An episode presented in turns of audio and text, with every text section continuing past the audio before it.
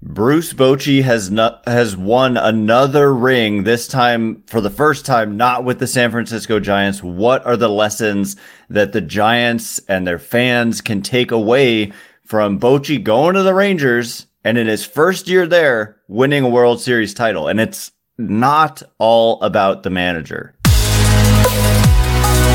You are Locked On Giants your daily San Francisco Giants podcast. Part of the Locked On Podcast Network, your team every day.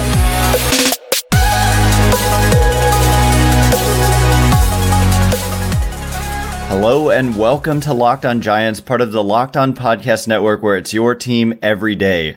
My name is Ben Kaspick, and on this show, we provide daily episodes Monday through Friday talking about the San Francisco Giants in a way that's data driven and rational, but also simple, passionate, and accessible to all.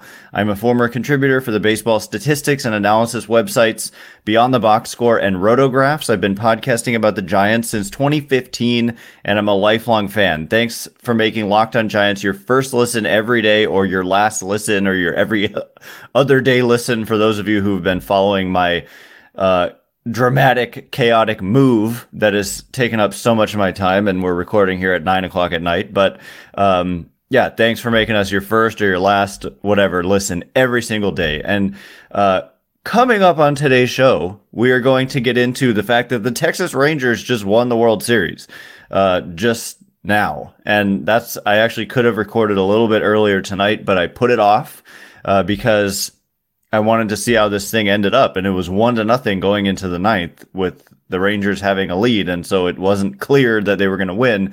But then they put up a four spot as they are known to do. That's like one of the hallmarks of this Texas Rangers team is the big inning. And what does that have to do with the manager? Not very much at all. I mean, to be honest. And so I am not tar- trying to take anything away from Bochy. And in fact, the first topic I want to get into is what how should a Giants fan feel about watching how do I feel not how should a Giants fan feel about watching Bruce Bochy leave the Giants the Giants having the struggles that they've had over the last however many years since he left 5 years or 4 actually since he left and what does that mean? He goes to Texas and he wins a World Series in year number 1 in Texas. And uh, for me, it just like congratulations to him and congratulations to the Texas Rangers because I was, you know, explaining to my girlfriend who doesn't really care much about baseball just the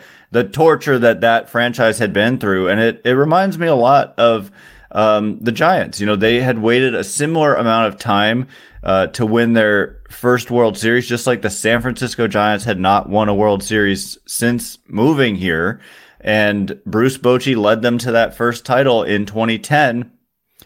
Uh, and it was against the Rangers. I mean, like, kind of ironically, right? And it was four to one the series, just like this series ended up being. They won on the road, just like this Rangers team ended up winning on the road. So congratulations to the Rangers and their fans, and to to Bruce Bochy just personally on I mean, his his legacy was already cemented, right? With the Giants' run of 10, 12, and 14. Uh, you know, they showed a graphic during the game. The Giants have won, or not the Giants. Bruce Bochy has won, like, and that was before tonight. 15 out of his last 16 postseason series, something like that. It's just ridiculous. And I also pointed out to my girlfriend, who we were kind of newly dating at the time, we were at that game in 2016 when the Cubs had that comeback in the ninth, that the the one series loss that Bruce Bochy has had. I mean, think about it 10, 12, 14, 16, and now 23 with the Rangers. There is literally just one series that Bochy has lost, and that is just incredible. And so um, it's like no matter what I say that that as we shift the conversation, like in baseball, I don't think a manager just simply like makes a team a World Series championship team, but it is just undeniable the legacy and the results the results for Bruce Bochy. I mean, he's got four titles that whatever it is, now 16 out of 17 postseason series, a lot of which were, you know, there were two wild card games, like single elimination wild card games. Think of all the wild card games in 2012 was it right?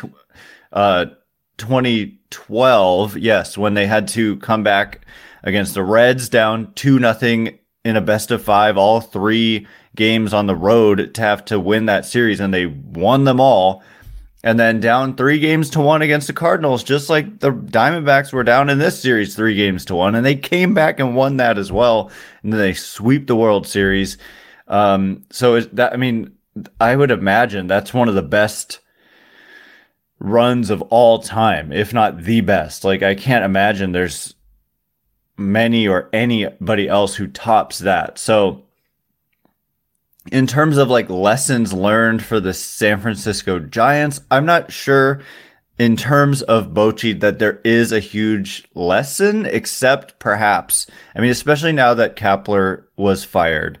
Um, to me, I think that if Kapler was still here, this would be a little bit of a different conversation where I'd be saying, I think there is value to like having a manager who's more on the pulse of the team and more like a player's manager and less like a more like formulaic and robotic type of personality and manager. And and there's just something about Bochy. They show all the shots of him uh, in the dugout during these critical games, and he's just you know, he's consistent. He just looks calm. He's been there, he's done that. And there's something about that consistent, calming presence, I think, that relaxes players and, and they know that he trusts them and communication and all that kind of stuff is important. It's important. And I think it plays a role in the Texas Rangers winning the World Series. And I think it played a role in the Giants winning all those World Series.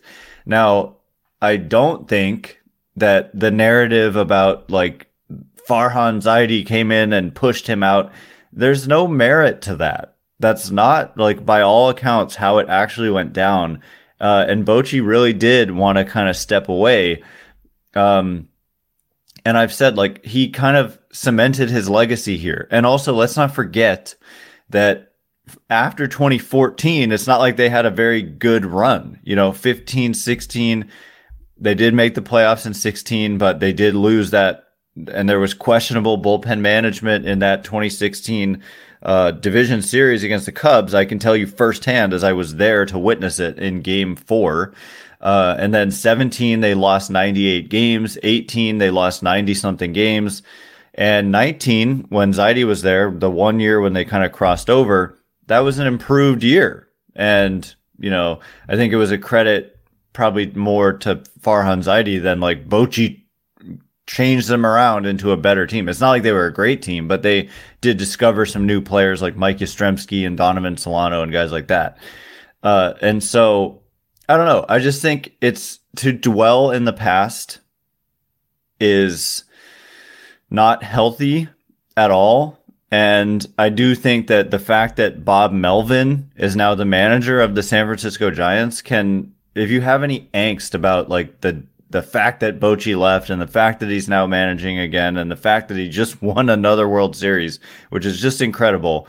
Um, I think that if Kapler was still around, I understand the angst a lot. But if, you know, now that it's Melvin, I think that Melvin is far more similar to Bruce Bochy than Kapler. Kapler, I said it at the time he was hired. He was like the polar opposite of Bruce Bochy personality wise. And in a lot of ways, in the way he managed the game wise. And ultimately, I mean, I, I always kind of, I, he was the surprising choice to me, Kapler, as the choice to replace Bruce Bochy. And um, popularity wise, I think it was kind of always an uphill battle. But with Bob Melvin, I just don't think you're going to face that. And so I think the way I feel, and I'm not, I don't want to say the way Giants fans should feel because you can feel however you want. But the way I feel is just, I've moved on and I have nothing but the utmost respect and admiration for Bruce Bochy. And it's just an incredible achievement to win his fourth World Series. And I'm kind of honored that the Giants, my team, was an enormous part, the majority of his legacy was here and what he did here. And so uh, I hold a, I will forever in my life hold a special place in my heart uh, for Bruce Bochy, and to see him have success, I've got no problem with it. Unless they were playing the Giants, I you know I'm happy to see him win.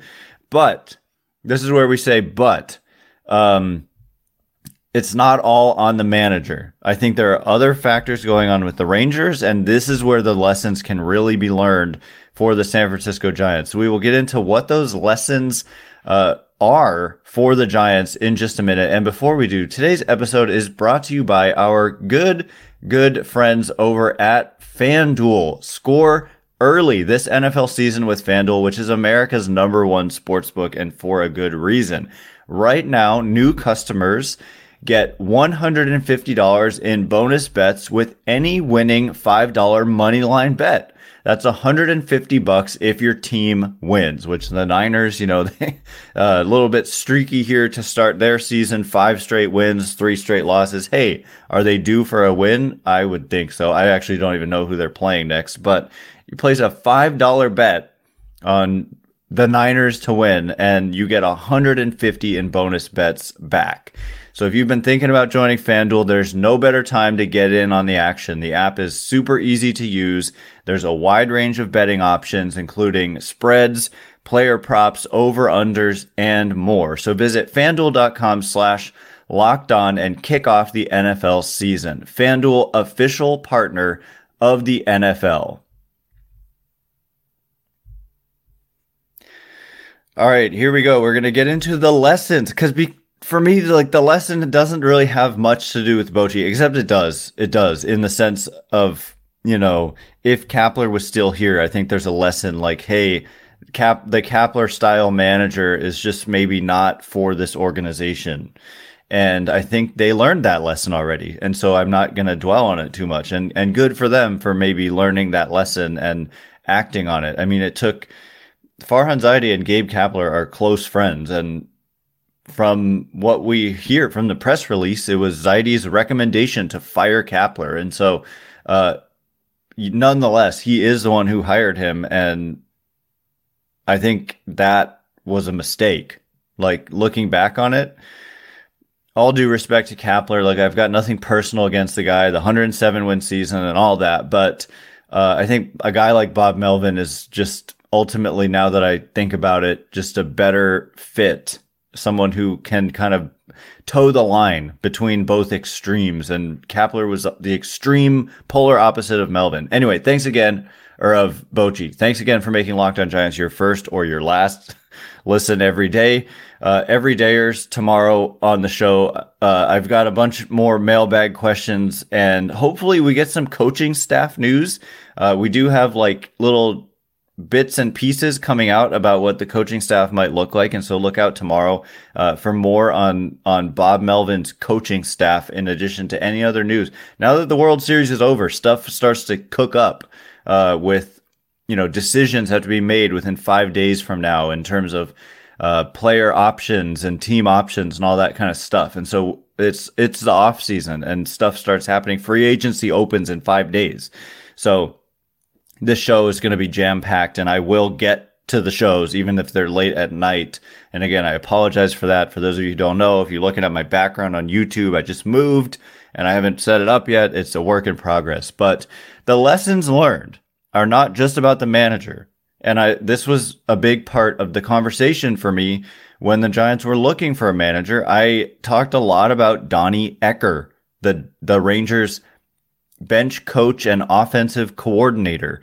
And he was with the Giants in 2020 and 2021 when they had this dramatic turnaround offensively. And like I've I've said this a million times, but in 2020 it was a COVID 60 game season and there was a lot of talk after the year like it was maybe just because it was a short season and a small sample then that we couldn't really read into the fact that they were much improved offensively. For me I didn't really feel that way because I could see it. Like you looked at Brandon Crawford for example and he had completely overhauled his mechanics.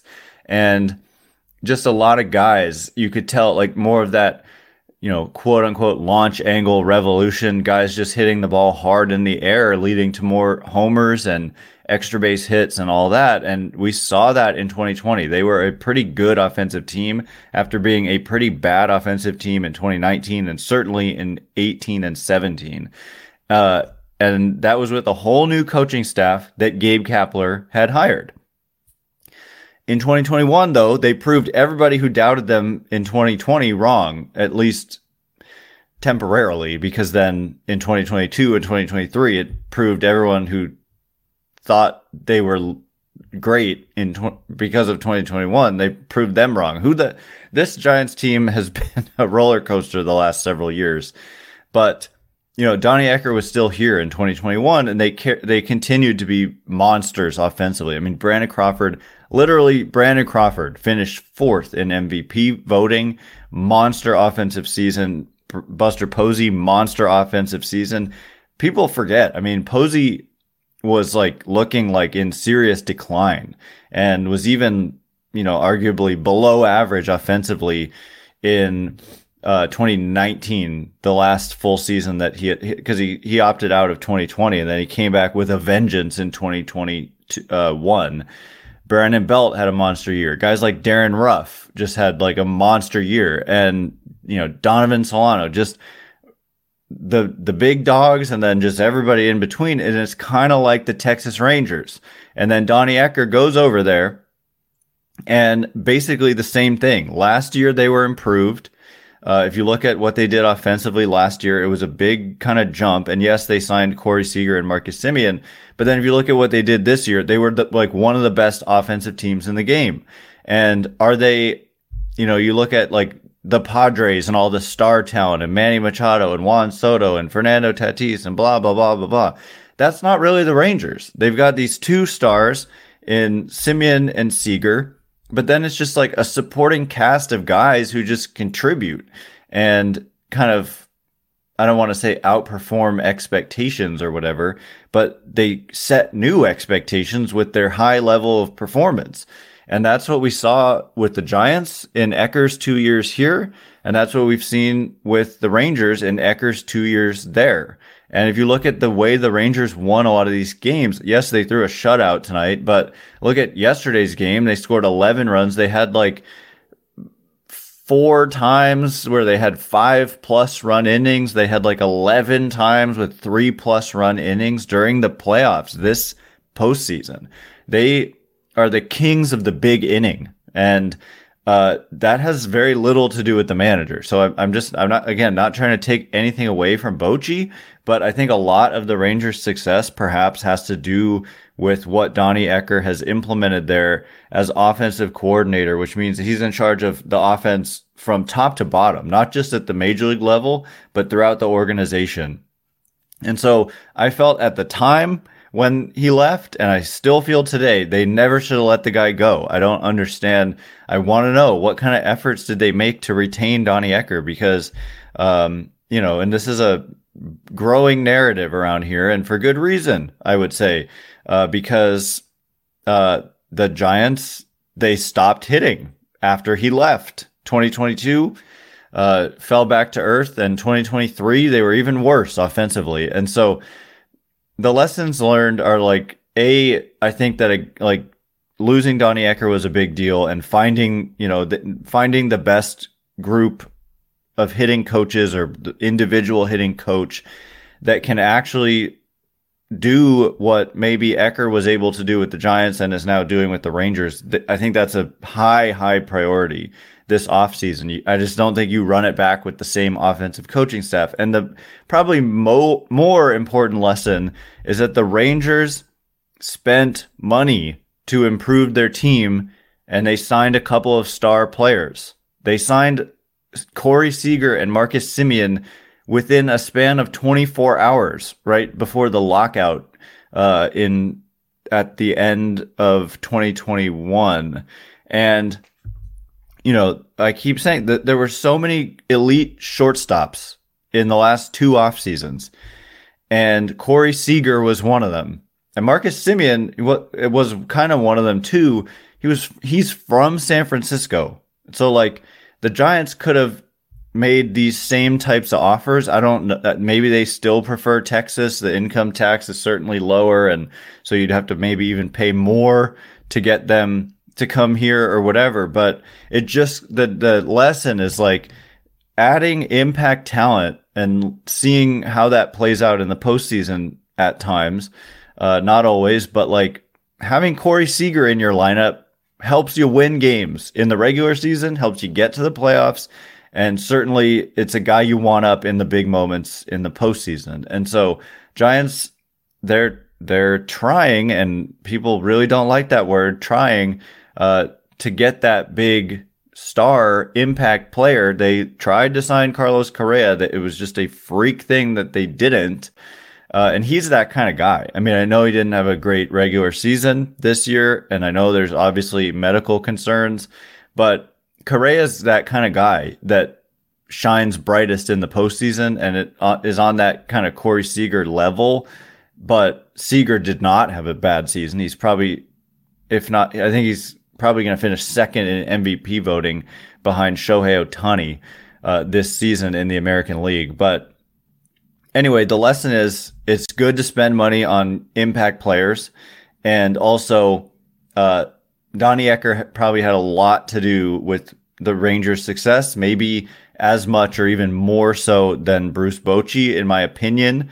Uh, although the combination of the two perhaps was just the perfect uh, blend, which is why it can work, I think, with Melvin and you know Farhan Zaidi and whoever they need to like rethink their hitting group because the Giants offense was a problem in 2023. So anyway, those are the lessons coming up in just a minute though. I want to get into more details about the rift between new Giants manager Bob Melvin and uh, Padres gen- general manager AJ Preller uh, because it was always confusing as to why things didn't work out there. How on earth does why do the Padres with a year left on Melvin's contract let him leave for a division rival. And it's like one of the most respected managers in the game. How on earth does that happen? Some more details emerging, and we'll get into it in just a minute. And before we do, All right, as promised, we are going to get into more details about the rift between new Giants manager Bob Melvin. Kind of can't wait for the offseason to kick off here. Uh, obviously, unfortunately, the Giants not playing a single playoff game. Uh, Diamondbacks miraculously going to the World Series. It's kind of the crazy thing with the expanded playoffs. Like the Diamondbacks had 84 wins, Giants had 79. They literally won just five more games than the than the lowly Giants, who had such a disappointing season when all was said and done. Just five wins, and they go to the World Series. So to me, once again, a lesson from the postseason is that you just have to get in, and then it kind of is a roll of the dice. But then you look across the way and you see Bruce Bochy and the track record and 16 out of 17 postseason series wins, and you're like, okay, well, maybe it's not just a roll of the dice. So we never know. We only get to kind of see it play out once a year. And it once again played out with Bochy carrying a trophy over his head. So there you have it. Um, but anyway, thanks again for making Locked On Giants your first listen every day, every dayers or every nighters, if some, as some of you have joked. Tomorrow, we're going to be getting more into like off season mode. I want to get into the coaching staff and what I expect, who's going to be back from last year's staff, and who are some of the new names who are very likely to join the Giants staff in 2024 under Bob Melvin. But I want to get into this, uh, the, these details about what was going on in San Diego because it was kind of a mystery to me, and I think a lot of people. Um, I think that some reporters, like Ken Rosenthal, like they have sources telling them what was going on, but there's not a lot of details. It's just like there was a problem with the relationship between Bob Melvin and AJ Preller. And I did a crossover episode got a lot of views with Javier Reyes from Locked On Padres, where we tried to figure it out. Like, what the heck is going on? Why are the Padres letting this? It's like, it's almost like Bob Melvin does not have a World Series ring. He doesn't have the same postseason track record as Bochy, but he's kind of almost on that same level in terms of just universal respect and like nobody has a mean thing to say about him. And so for the Padres to to for the Padres general manager to not be able to get along with him kind of made no sense. And we tried to figure out what the heck was wrong. But John Shea of the San Francisco Chronicle thankfully did some digging and he got some information. And so here's going to be a quote from John Shea about uh, what was going on. And Shea says, quote, according to a source with knowledge of Melvin's time in Oakland and San Diego, uh, the rift with Preller had a lot to do with the GM's meddling in, uh, excuse me, with the preparation process leading up to games. Operating with a mostly set lineup, Melvin didn't need to make many moves in game, and Preller largely backed off over in game decision making, but questions about prep work led to the divide. End quote. And then he actually continues and says, in Oakland, it was the other way around. The front office had a heavier hand with in game decisions, which may be the case in San Francisco. If you're looking at all the pinch hitting and stuff, that's kind of what he mean. Like when when they say the Padres had a mostly set lineup, it's because you're not pinch hitting. Even even Gabe Kapler wouldn't pinch hit for Manny Machado, Juan Soto, Fernando Tatis Jr., Xander Bogaerts. So it's kind of easy to manage that team from an offensive perspective. But in Oakland, they kind of did the same thing that the Giants were doing under Kapler but we don't know how much of a heavy hand. I think Kapler just wanted to to manage that way, and if Melvin wants to manage a different way, I think he'll probably have the autonomy to do so because of the that's kind of part of the beauty of this hire. I think is that he he's not just going to be a puppet for the front office. If he thinks something if he's like, no, Mike Yastrzemski's starting against this lefty because I like the way his swing looked the last few days. I don't care about the matchup. I think he has the authority to make that decision. But anyway, the quote continues uh, about Melvin in Oakland. Quote, the, the front office had a heavier hand with in game decisions, while Melvin and his coaches, many of whom had worked with the young players throughout the system, had more authority with pregame prep work. Beane, Billy Beane, was often the buffer if Melvin and GM David Forst didn't see eye to eye. And then there's one final quote from Billy Beane later on in this article, again by John Shea of the Chronicle, where Billy Beane says, even before this hiring of Bob Melvin, I had a ton of respect for the Giants. It's always been a healthy rivalry. Now I have significant friendships over there and it's ramped up to a different level. And so there's probably going to be two schools of thought reading this. Like there's going to be those who are unhappy. Like they're like, we don't want to be the Oakland A's, you know, because you don't, you don't want to be the Oakland A's, but the Giants are not the Oakland A's. The A's consistently run payrolls of close to $50 million, whereas the Giants this year were at like $195 million. So as much as people say the Giants like are the Oakland A's, it's not true. And it's hyperbole and it's an exaggeration. And, but like some of the way the in game stuff was similar. And I still think you'll see platooning and all that. But I do believe I just think Melvin is going to kind of steer the ship in a in a, enough of a different direction that it's going to make a difference. And they also just need to add talent from the outside. But uh, you know like through free agency or trades or whatever it is um, and free agency kicks off in 5 days. So that's very exciting. Uh, and and again we've got these opt-outs are huge. And so we're going to be previewing those decisions what it means if Michael Conforto opts in, what it means if he opts out. Same with Sean Manaea. We do know Ross Stripling has already made it clear he's opting in.